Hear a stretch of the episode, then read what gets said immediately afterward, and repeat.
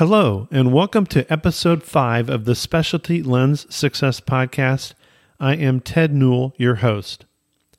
This podcast is meant to share the inspiring stories of how successful specialty lens practitioners built their practices with an emphasis on marketing, operations, and technology. However, today we will divert a bit from these themes to talk about a very important organization that is near and dear to many specialty lens fitters the American Academy of Orthokeratology and Myopia Control, otherwise known as the AAOMC. And we're going to talk to their leader. This organization is also behind the exciting Vision by Design meeting that is coming up soon, September 6 through 10 in Chicago, Illinois. Many of you know that Eaglet Eye is investing more resources in adding Ortho-K lenses to its first lens fit algorithms, therefore, our interest in this area. Our guest today is Dr. Cheryl Chapman, Fellow of the American Academy of Optometry, Fellow of the International Academy of Myopia Control, and Diplomat of the ABO. Dr. Chapman is the president of the AAOMC in addition to her responsibilities as president of this fine organization, Dr. Chapman has a thriving practice called Gretna Vision Source in Gretna, Nebraska, just a short distance southwest of Omaha. And she is the co founder of Peeq Pro. We will get to know Dr. Chapman, her story, and her interesting relationship to orthokeratology and myopia control. I met Dr. Chapman at the ICSC in Florida, so she has an interest in scleral lenses as well. Also, you will learn a lot about the AAOMC and its new initiatives to bring specialty lens education to doctors and patients alike as it continues to raise the standards of specialty lens fitting around the world. In this episode, we spend some time on the upcoming Vision by Design meeting. You should consider going the AAOMC gave us a registration discount code to save you $100 on registration. It is SLS Podcast in all capital letters. So again, SLS P O D C A S T in capital letters. This and many other interesting links related to what Dr. Chapman and I discuss are in the show notes. This podcast is produced by the fine folks at Eaglet Eye. If you think this podcast has value and you want to share it with a colleague, simply use the share link on your podcast player of choice. Now, let's meet up with Dr. Chapman to get brought up to date on the AAOMC, the Vision by Design meeting, and her startup, Peeq Pro.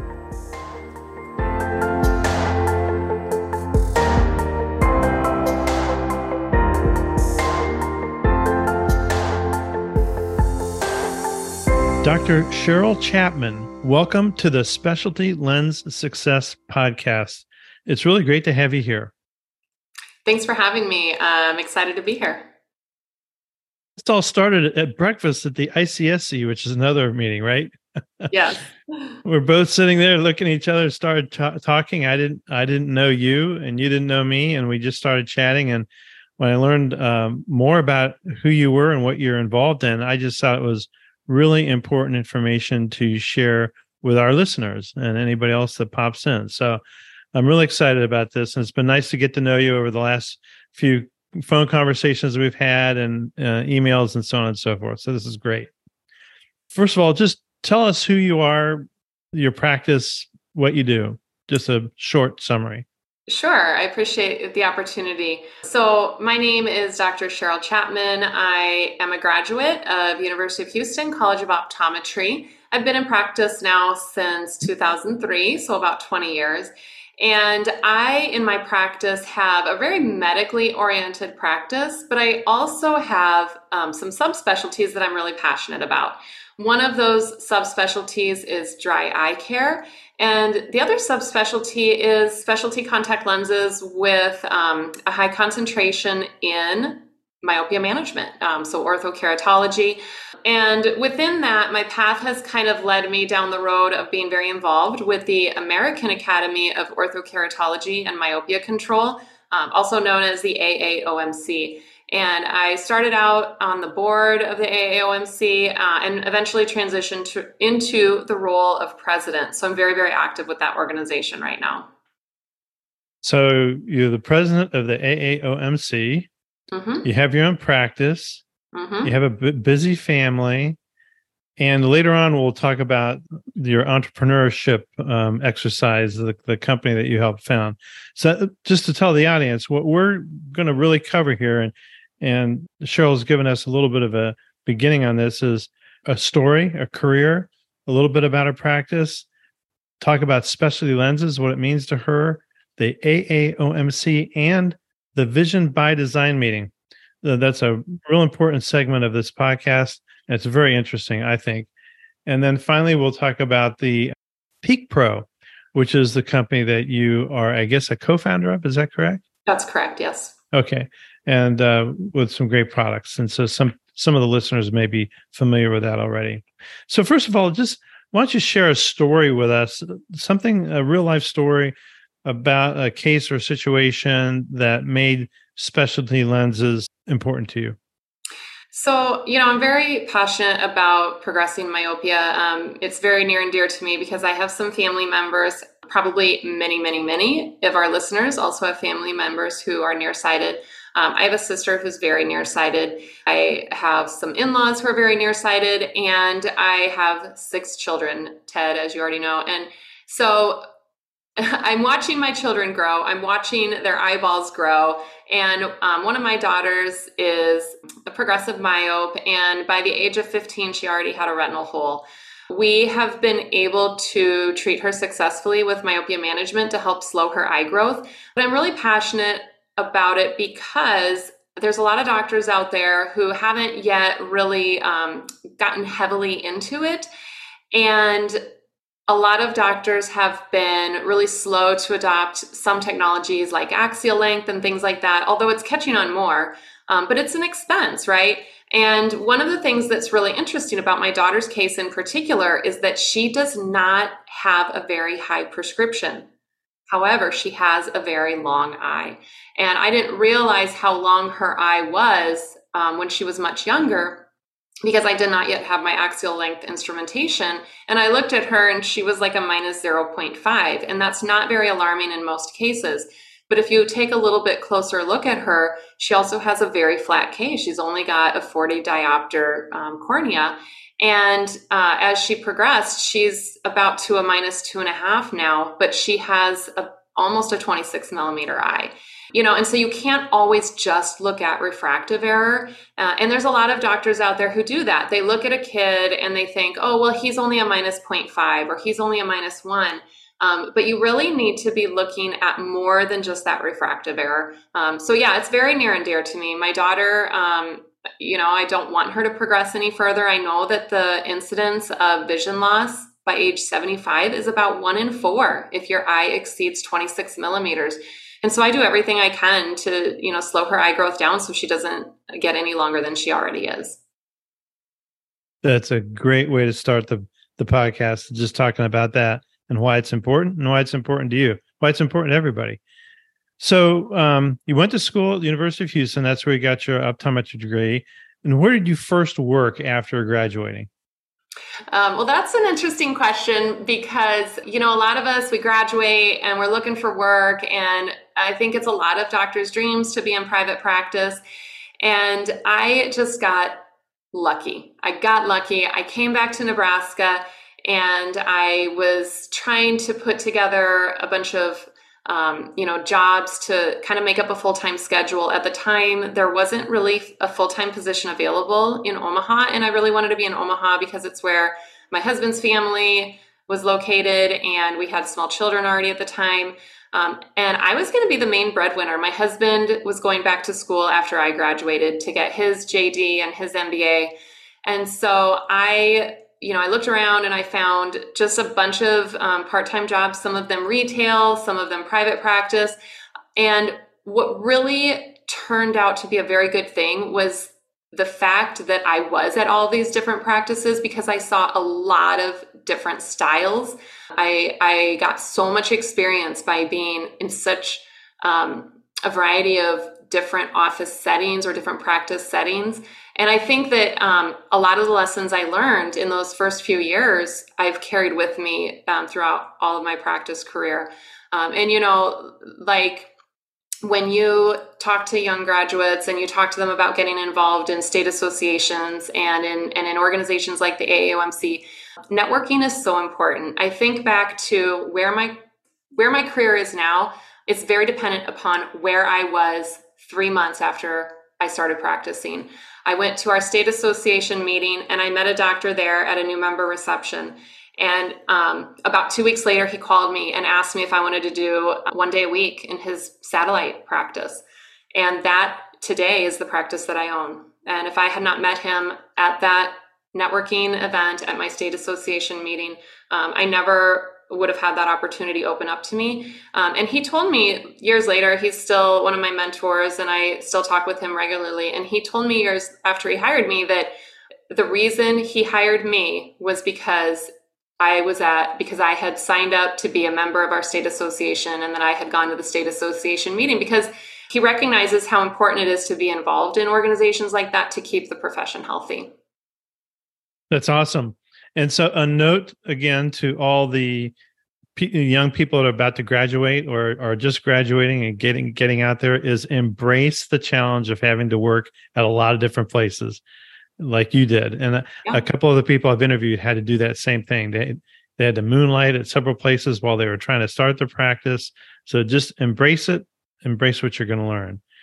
And then the networking i think that's you're right that is so important and uh, and you've built that into the meeting, which we'll talk about um, later on. How did your work at this particular practice with this doctor that's been something of a mentor? How did that lead to you owning your first practice? Well, so he um, originally started the satellite practice in August of 2001, which, if you're old enough, you'll remember what happened in September of 2001. His timing could not have been worse. He started this practice as a satellite in a kind of a growing suburb of Omaha. And a month later, the Twin Towers went down and everything came to a screeching halt, and the economy kind of tanked for a while. And so it was a very slow growing practice. It was two years later that I graduated, and it just so happened that his associate left because um, his associate uh, needed health care uh, and they didn't provide health care at that time. And so he called me. I went out there and I was working um, day and a half, maybe two days a week. And um, one of the interesting things is he had started this practice as a satellite because he wanted to grow it into a, a, full force practice by the time his son would go to optometry school and graduate. And his son ended up going to optometry school and graduating five years after me. He graduated in 2008, I believe. Um, but in the meantime, um, my my mentor doctor he had decided he didn't want to have a satellite practice anymore to give to his son because he was going to want to integrate his son into his own practice so that he could eventually um, cut back and retire. Um, and so he said to himself i don't want this satellite clinic anymore. I dr chapman was the doctor working there full time at the time and really I was almost kind of running the place. And so he came to me in 2006. I had been working there for three years. He came to me in 2006 and asked me if I wanted to purchase the practice. He gave me first right of refusal, which he didn't have to do, um, but he did because that's just the stand up guy he is. And I said yes. I was eight months pregnant with my fourth child, and my husband was a full time student doing his JD MBA degree. So the timing was a little um, hectic, but you know, when opportunities present, you snatch them up. We signed the papers, and it was almost just like doing business like normal because he was such a great mentor to me that I already knew how to run a good practice because I had been in the midst of his presence throughout these three years. So that was pretty wonderful. The only thing that changed immediately was I said to my office manager at the time, I said, All right, I've signed the papers, new dress code. We're all wearing scrubs. uh, and that that was my favorite um, first change that we did. Um, but yeah, you know, we just have grown since there. That's a great. That's that's a great story. I love it, and he was really a stand-up guy to give you first out of refu- refusal. That's terrific, and um, it's been history ever since then. And you're the and when we were talking the other day on the phone, I mentioned you're the second person that has taken over practice when they're pregnant that I've interviewed. Uh, that's pretty interesting, but uh, a lot of gumption, a lot of ambition there. So, in addition to that, I'm just going to rattle off a few acronyms. We're not going to go into detail about them now, but you're also an FAAO. Most people know what that is. Mm-hmm. I IACMM. Probably fewer people know what that is. FIAOMC, and a diplomat of the ABO.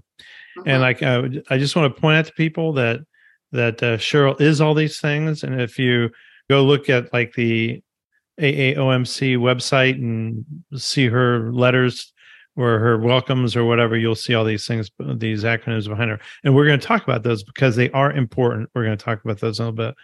Um, and as we, you mentioned before, you're the president of the AAOMC. Uh, th- again, this is important, and we're going to talk a lot more about that a little bit later. We're going to go back to sort of the chronology of things here. And we were talking about the satellite office. You said the timing was scary, and that was probably because you're pregnant. And uh, it's you know it's one thing to be an employee in a practice. It's another thing to be completely responsible and pretty far along in your pregnancy. Uh, any more observations from that about how you did it, how you succeeded, how you managed that situation? Well, you just have to have a strong support network. You know, like I said, my husband was um, still a student at the time, so he couldn't offer a whole lot financially, but he was there for me emotionally, and um, my parents, you know, would help if the kids got sick and they couldn't go to daycare and and things like that. It's you know, I, I think a lot of people listening to this podcast can understand the real struggle there is when you're in a job where you it's hard to call in. You have a full schedule of patients. Like it's just it's hard to call in. So yeah, you know, just setting up those support systems and doing your best to grow effectively um, having not being afraid to ask for help not being afraid to ask for advice. There are so many more resources now than when i was doing it. Podcasts are awesome because listening to other doctors what they do what works what doesn't work um, social our social media is awesome. You've got some great groups like ODs on finance and and things like that to kind of just bounce ideas off of. That stuff wasn't really accessible um, back when i started. And and boy the collective power of you know the brain the, the collective brain it's amazing. Yeah the hive so to speak. Yes. And another thing another thing is you've been a vision source practice from the start mm-hmm. and you indicated that there was some benefit to that. Is that correct? Yeah you know um, vision source has really given me a lot of opportunity in terms of like cost savings as I've grown with the purchase of new equipment. I've been accused of maybe liking to have a lot of the latest and greatest toys, which is true, um, but I feel like it makes me a better practitioner in many ways. But one of the most important things that I've gotten from that um, network of doctors is just the the sharing opportunities.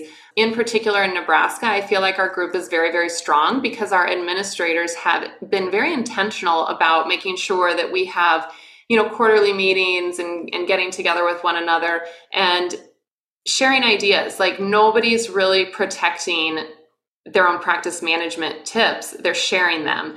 And again it goes back to that that culture of my mentor and he was very involved with vision source and he was our administrator um, at the at the time that i bought his practice. And it's such a a great community that we have here. And i think a lot of whether it's vision source or other groups that you're involved in having those people that you can count on to help share practice management ideas and um, and support one another that way. Okay very good. You took over in 2006 and almost 10, 10 years later, you were at a meeting in San Diego where somebody was telling you what? Well, so actually, the doctor was from San Diego, but I met him in 2015 and we were on a trip to Scotland. We had both bought an Optomap. And of course, I asked oh. Optomap oh. if I could just be charged less and not take the trip to Scotland. Because at the time, the big thing was if you buy an Optomap, you'll go to Scotland for your your training. And I was like, well, I'll just, I'd rather not go. Can I just pay less? And they were like, no, you cannot pay less. we charge you the same amount. Do you want the trip to Scotland or not? And I was like, all right, fine, I'll go to Scotland. So I went to Scotland, and there were, I think, about uh, 10 or 15 other doctors there. And one of those doctors was from San Diego, and he kept using the term myopia control. And I thought to myself, what is this guy talking about? Like, I know what myopia is, but he says this as though it's a thing that I should know. And I felt really bad, like kind of kind of dumb that I didn't know what he was talking about. Like I could kind of, you know, get use context clues and figure it out. But I was like, why do I not know more about this? And I thought to myself, well, okay, he's on the coast. The coast always gets stuff sooner. I will, I'm sure our state association will bring this education to us. And in a, and then it, you know it's 2016, and I still wasn't seeing anything in my local CE. And of course, I had at this point in time six small children, and like couldn't ever go anywhere for CE. I was doing it all locally, and I saw a Facebook post where a doctor from South Dakota had said, "Hey, everybody, Hive." my niece lives in California. The doctor there, her prescription keeps going up. The doctor there is telling her she should use atropine eye drops. What are they talking about? And at that point in time, the, bell rang in my head, and I thought to myself, well, I know what he's talking about, but I don't know very much about what he's talking about. And so I messaged this doctor from San Diego and I said, hey, I'm not going to be patient enough to wait for it to come to my state CE. I need to know where I can go to learn more about this myopia control stuff. And because at the time I was like, I would look online and they're just, you couldn't even really Google a whole lot about it. And um, he said, go to Vision by Design. Vision by Design is the conference to go to. And I was like, all right, well, if you say so. I had never heard of it before, never heard of AAOMC, never heard of Vision by Design. And I think there's still a lot of doctors who haven't, which is like, whoa, like, how do we get this word out? Fortunately, I had asked him this question about a month before the conference happened, um, which we are about a month before Vision by Design right now. And so I blocked my schedule, booked my flights, registered, got the hotel room, flew to Vision by Design, and oh my gosh, Ted, my mind was blown. I've never looked back. It was the most amazing conference I've ever been to. So much information. I felt like doors were opened, my world was opened. Um, everybody there is passionate about this. Everybody there is excited. Talk about a way to light your fire and get you excited about something. Um, best thing I ever did. And what I th- think is really interesting is right now, when you look at the publications, when you look at the advertising, when you look at the webinars, it's all this myopia management, myopia management, as if it's the new catchword over the last couple years. Mm-hmm. But in reality, the Vision by Design people or the AAOMC, they were tackling this a long time ago. It's kind of fun when you listen to the oral history of what's kind of gone down here so, Cary Hertzberg was a visionary, and he and a small group of other visionaries started the AAOMC in 2000, 23 years ago. And at the time, you know, they were they started it more as like an orthokeratology group to teach people how to do ortho K. Um, and the the the doctors who were doing ortho K in 2000 were almost looked at like they were insane people thought they were a little crazy, a little kooky, like maybe that they were trying to sell snake oil, right? And, you know, then fast forward, you're getting all these publications to prove that orthokeratology slows myopia progression. And that's opened up a lot. But yeah, over the over the last 23 years, the AAOMC has really built up something very special because it's a group that delivers their whole mission is to deliver to deliver this outstanding education and to do it in a very non-biased forum. And so, you know, you don't have anybody telling the AAOMC to like push a certain agenda. And so it's really a safe place to go to learn everything uh, without somebody trying to drive you one way or another way. And I think that's really important in something like this when it's so very new and there is still a lot of skepticism about it. Um, there are still doctors who don't really buy into it, they don't really believe it. And I'm not just talking about optometry, I'm talking about pediatricians, I'm talking about ophthalmologists. I had a patient that I had doing ortho-K who also had bilateral ptosis, and she went to her oculoplastics doctor, and who's an ophthalmologist here in Omaha. And then they they had been to him that morning, and then they came to me that afternoon for an ortho-K follow-up. And at the follow-up, the mom told me that the or oculoplastics ophthalmologist had told her, like when she said, We do ortho-K, he said, No, don't do that. That's bad. And then they left the appointment and about an hour later he called her and he said you know what i went across the hall and he's at a big teaching hospital and he said i went across the hall and i talked to our optometrist on staff and she showed me the studies and i was wrong. Wow. You know so so we've constantly sort of been fighting against that prejudice and things are opening up. The world is opening up. We now have consensus statements by the um, World Pediatric Strabismic Society, like that say myopia management is a thing. You've got Apple iPhones, they're putting um, vision apps on their phones, they're quoting the IMI white papers on the myopia studies that are there, like as to why um, reduced screen time and reduced working distance is important. Like like it's recognized now as a real thing and so that's really exciting to all of those doctors who worked so hard at the aomc to build what they've built. Um, i mentioned dr Cary Hertzberg earlier who founded it. He was president for 15 years. Um, paul levine followed him in his presidency for five years we had mm, Cary's son Matthew Hertzberg was our executive director for 20 years. He just stepped down last year as we transitioned into an association management group to help us kind of attain that next level to grow even more because so many more doctors are interested in this now and it's it's a lot to manage when you have so much interest and you're trying to put together this really great conference and and you have more and more attendees every year and you have more and more industry partners that you get to work with. Um, you know we've got big names now that weren't there in the beginning. We've got CooperVision now. We've got johnson and johnson now. We've got oculus and and, and Medmont and all these great vendors who help us out um, in spreading the word and in supporting the practitioners no it's terrific and I want to keep going on the AAOMC in just a second, but I want to go back to your practice that 10 years ago when you had all this new knowledge and you mm-hmm. come back, you come back to Gretna, Nebraska.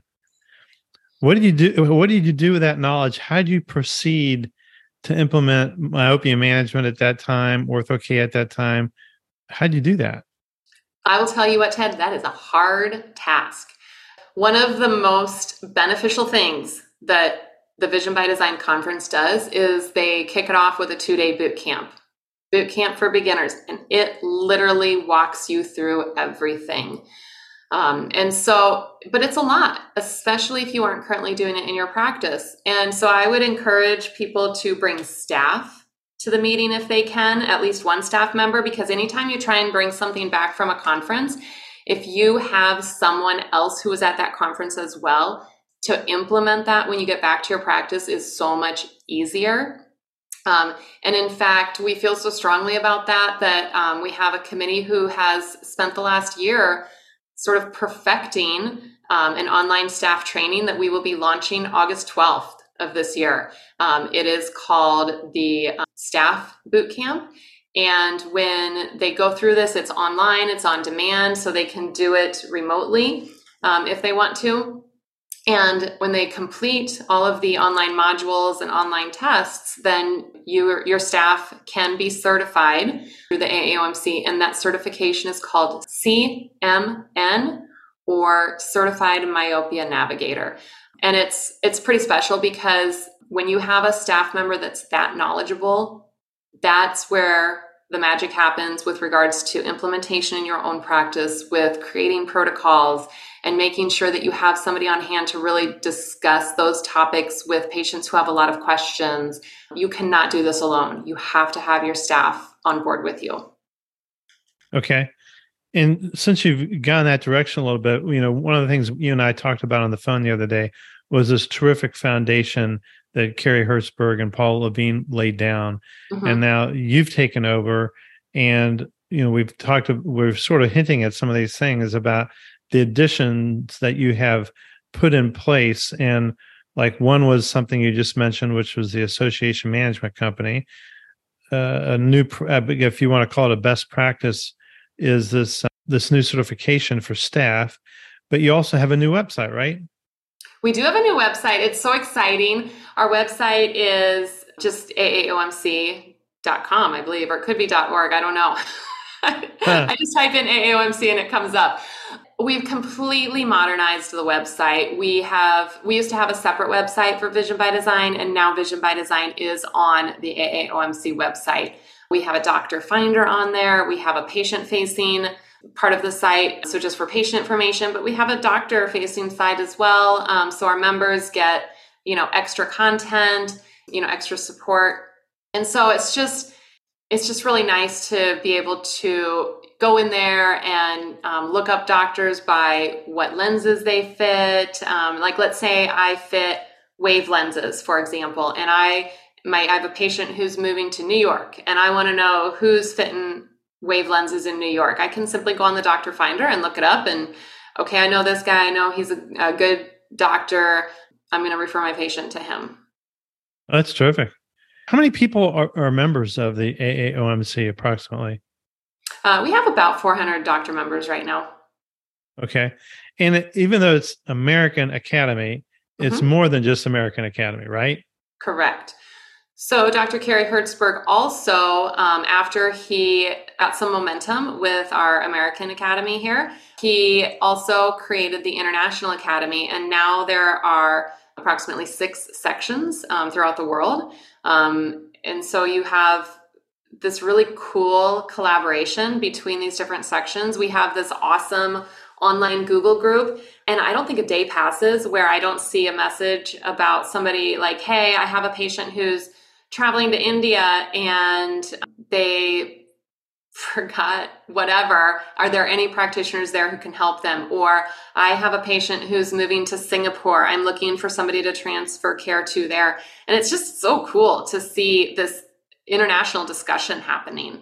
Um, or we've got doctors here who are asking doctors in australia about the um, spectacle lenses that are used to treat myopia now and like hey what's what's going on like are you guys finding them to be effective? Are some more effective than others? It's just it's just fun to see these conversations happening. Okay. Let's move into the discussion about these acronyms. So what is the iacmm and its purpose? Okay so the purpose of the iacmm it stands for international Academy Certified Myopia Manager. And it is a certification for doctors and for very, very high level industry partners. If you've got somebody who's maybe like a PhD, maybe they're not an OD, but they're a PhD and they um, study optics and they've helped develop topography stuff or whatever, like um, they would be eligible for this as well. And it's basically proving competence in all areas of myopia management. So, not just specific to ortho-K, but all of it. Um, ortho-K plus atropine plus soft myopia management contact lenses plus um, binocular vision and how that can affect progressing nearsightedness and you know choroidal thickening that's happening and just like all these different aspects wrapped up into one whereas when the AAOMC was first started and they created their very first fellowship, their first fellowship was FIAO, and it was Fellow for the International Academy of Orthokeratology. And then that kind of morphed into FIAOMC, Fellow for the International Academy of Orthokeratology and Myopia Control. So there are um, some fellows who had a little bit um, of that myopia control in their testing, but mostly that fellowship was very, very specific to ortho-K. And not all doctors who do a lot of myopia management are necessarily to the fellowship level for ortho-K because that's that's really really high knowledge on really hard fits. But maybe they're pretty good at basic ortho-K and everything else myopia management. And so we've positioned it to where the IACMM is the first certification you would get And then as you specialize even further into high, high level ortho K, um, then you can be eligible to sit for the FI AOMC fellowship. And what's involved in attaining these different certifications or the fellowship? I mean, is it like a set group of courses or do they, and then some tests? Yeah, that's a great question. So we have a recommended study guide that really is awesome. It was written by Dr. Patrick Simard and Dr. Langis Michaud from both from Canada. And it's uh, and I think there's some other co-authors on there as well, but those are the two main authors. It's called Managing Myopia One Child at a Time. Uh, if you go on, if you're a member of AAOMC or if you go onto their website, I believe we have a link with a discount code on there. The AAOMC members can get a discount on that book. And that book really has everything you need to know to pass that IACMM test. And we, um, you can do the test remotely. We can do it really at any time if you apply for it and are accepted to sit for the test.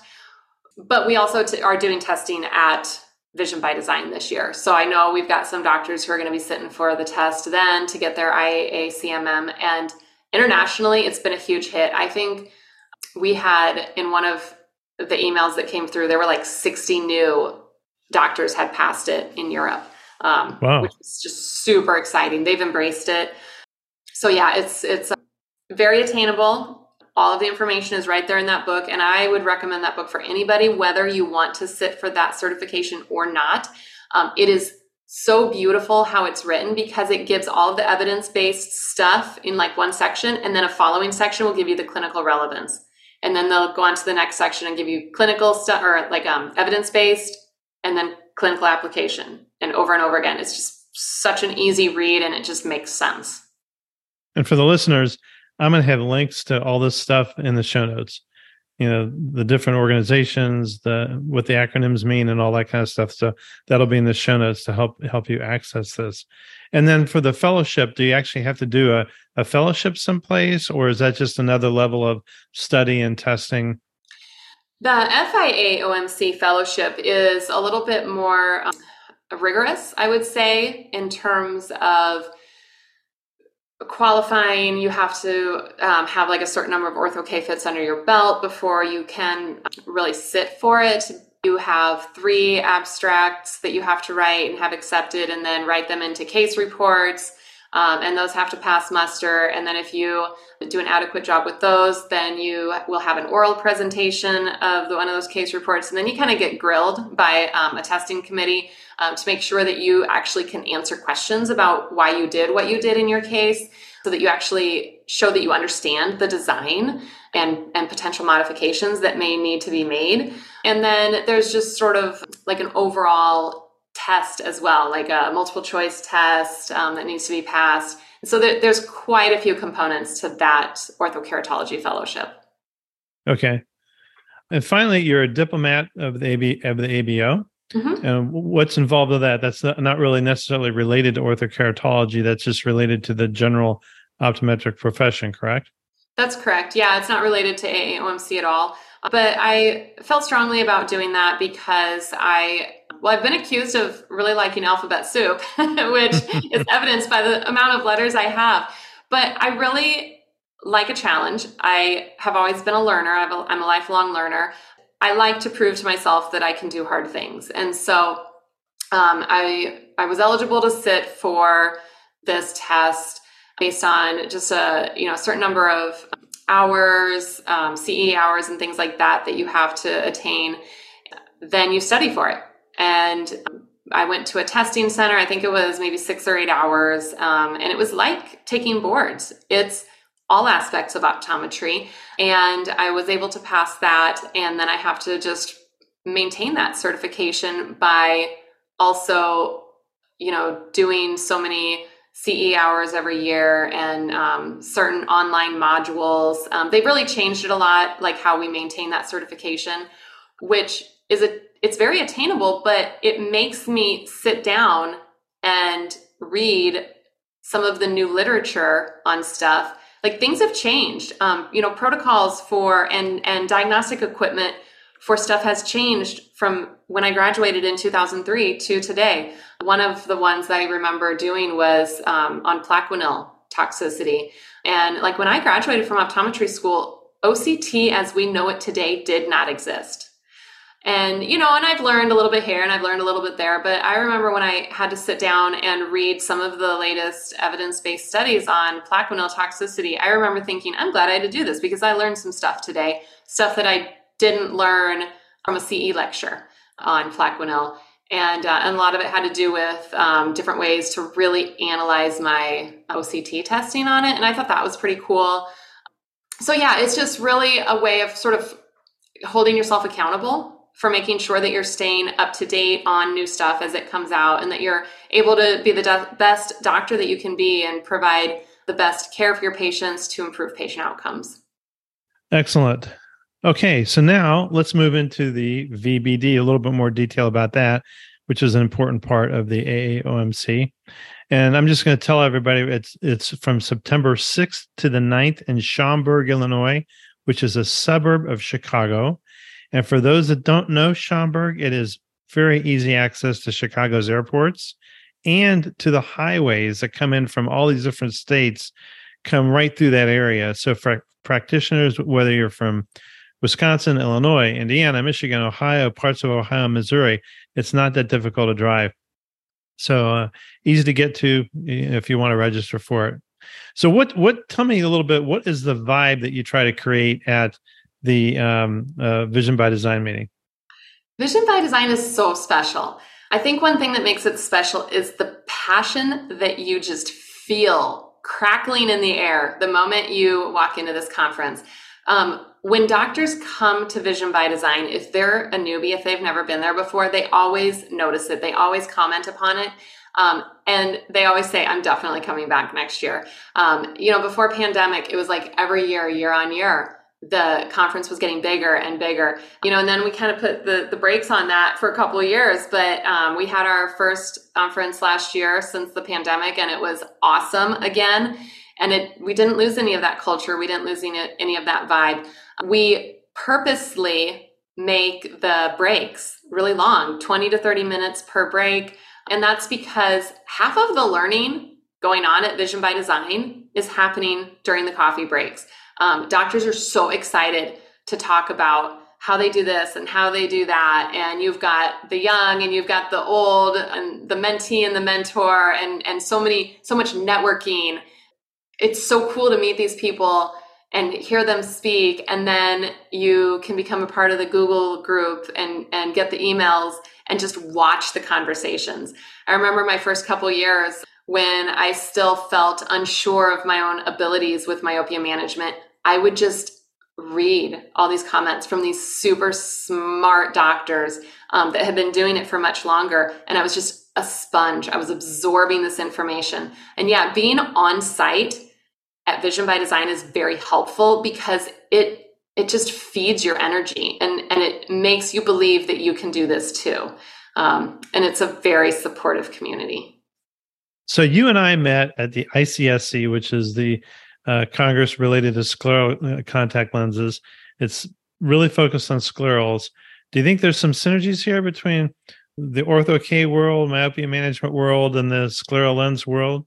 Yes, absolutely. I love that you bring that up. I think a lot of doctors who do ortho K also do some scleral lens and vice versa. Although frequently you will have them sort of leaning one way or the other, but there's so much overlap in understanding materials and understanding curves of lenses and understanding care and handling and just all of those special nuances that go along with protocols to put in place and billing and you know it's just there's so much crossover.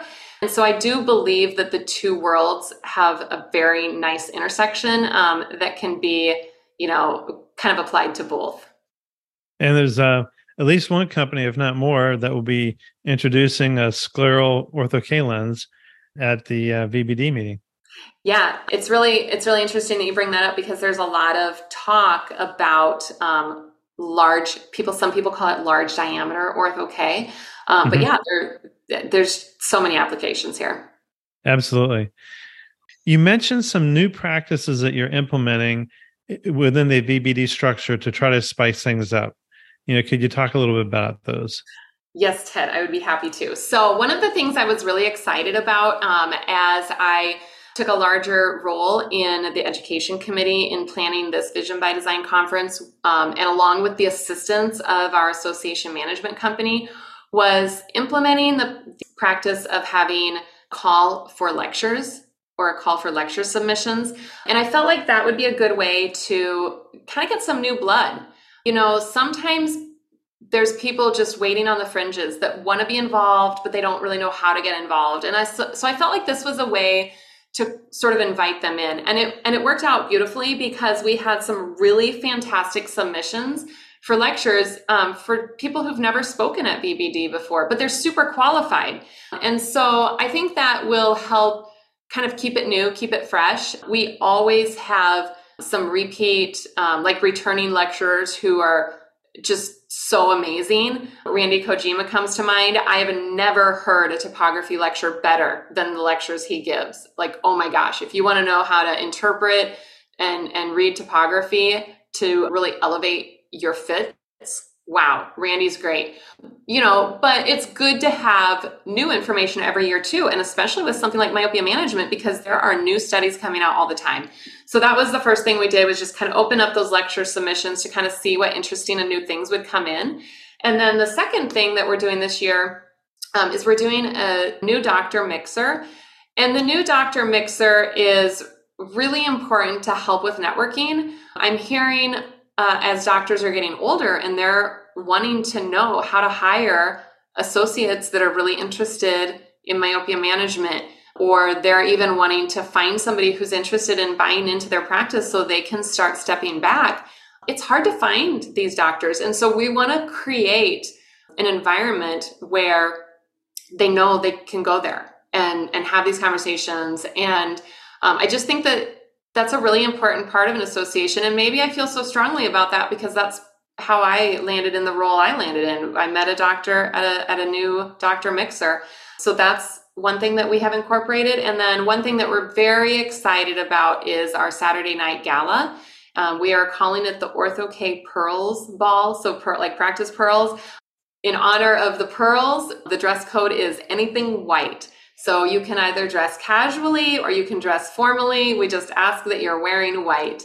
Um, and I think that'll create a really fun atmosphere. We are going to be having dueling pianos there and uh, a wonderful meal. And it'll be just a really great way for everybody to come together um, in one room to sort of celebrate the close of the conference. That's exciting. That's fun. And then when we go back to that mixer that we call the new doctor mixer, that's really for everybody. So it's the older, more established doctors, uh, but along with the new doctors. So it's a chance for these two groups like the mix and network and talk and get to know each other. Students, new doctors, old doctors, everybody. We want everybody in the room to just converse with people they wouldn't normally, you know, maybe it's not their friend that they've known for 20 years um, the whole purpose is to you know network with the, the younger folk and the older Absolutely. folks. Awesome, very good. Let's see. You've got the boot camp. We t- you mentioned that before. We talked about that already a little bit before, and what a newcomer can expect. Um, anything else interesting on the agenda that we should know about? Oh, everything. it's every year I think, how can we top this? How can it get better? And then every year I see new and interesting lectures. One hot topic that I keep seeing being asked, I'm administrator for a Facebook group called Myopia Management for Everyone. And I've created this group because I see how valuable my big flat scleral lens Facebook group is for patients to have a place to go and talk and ask questions. And I envision that this could be something like that someday. And so industry partners can be on there, ODs can be on there, patients can be on there.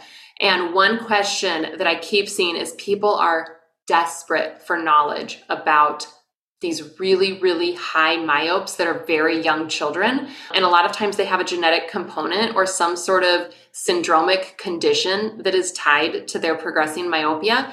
And they're a whole different beast. This is not normal myopia. this is not normal progressing myopia. Um, and so it's really, really interesting to see the conversations that happen there with regards to potentially treating it with latanoprost and things like that. We have a lecture that's going to talk about that this year. Like I'm like, oh my gosh, there's always there's always the new stuff at VBD, so it's really exciting. And that's a couple more links I've got to put in the show notes. Those Facebook groups, I'll, I'll dig them out.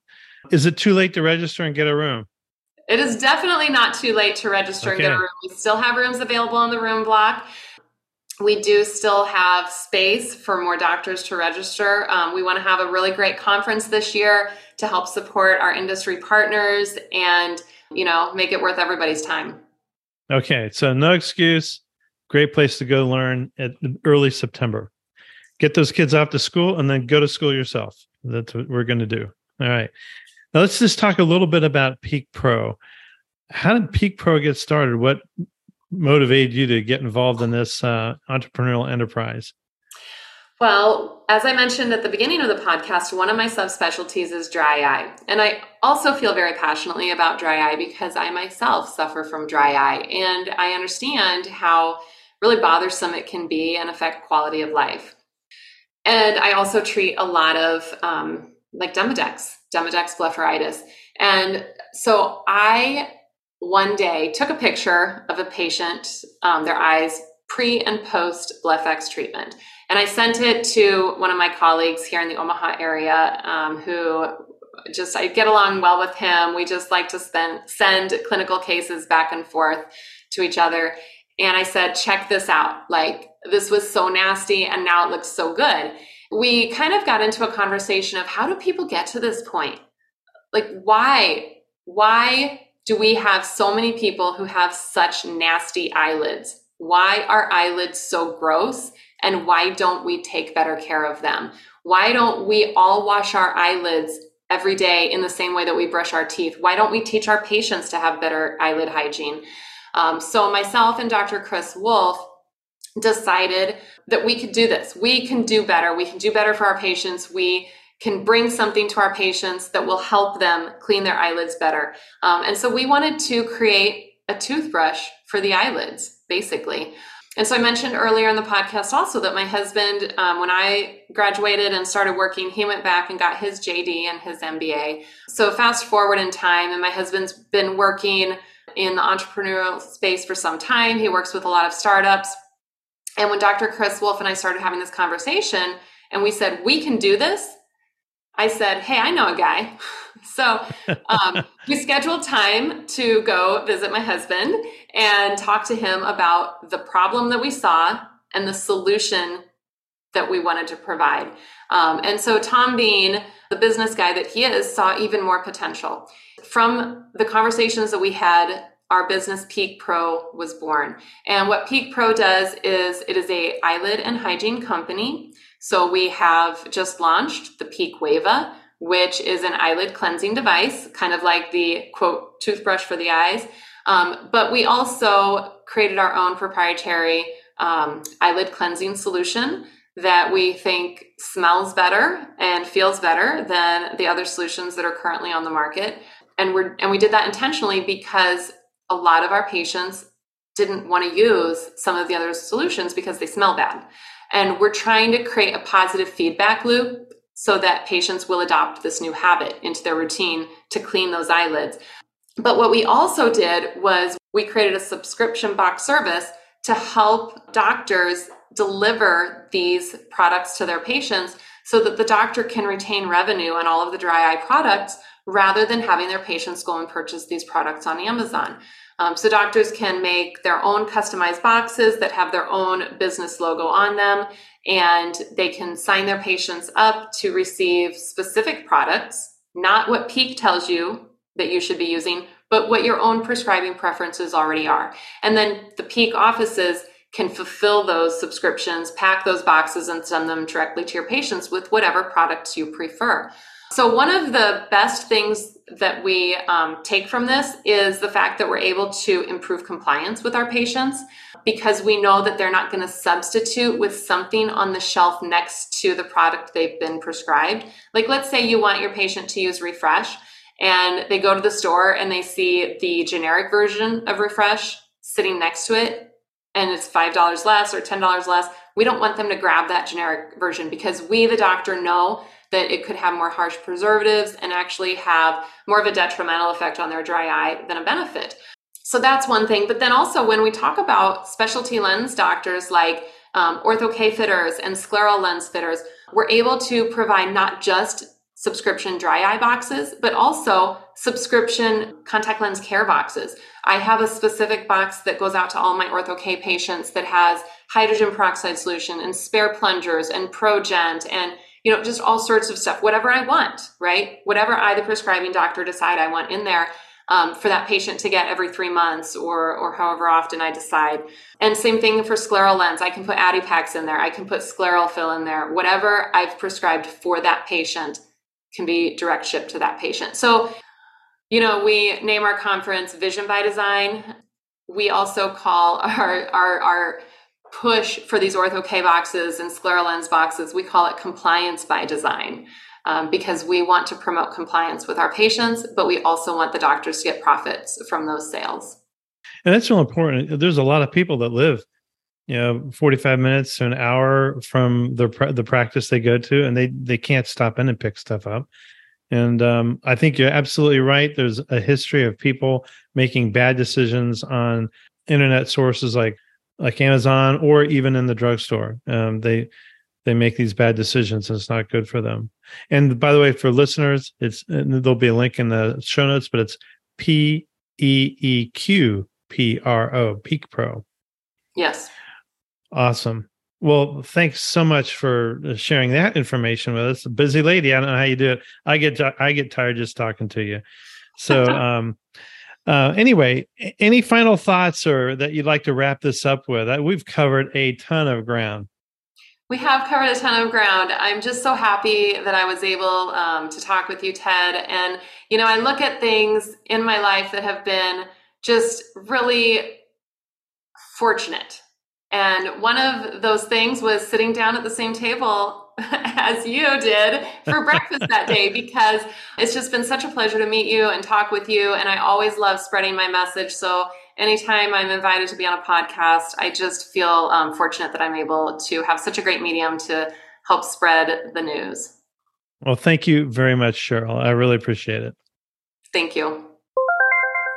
If you weren't up to date on the AAOMC before this podcast, you are now. They have a lot of exciting things going on, and while in the past we have focused on scleral lenses, we notice in a lot of our conversations with colleagues that many scleral lens fitters are broadening their practices and adding orthokeratology and myopia control. A great way to make progress in this area is by attending the Vision by Design meeting. As I said before, the discount code is SLS Podcast we will see you there. Thanks for spending time with Dr. Chapman and me today. Until next time.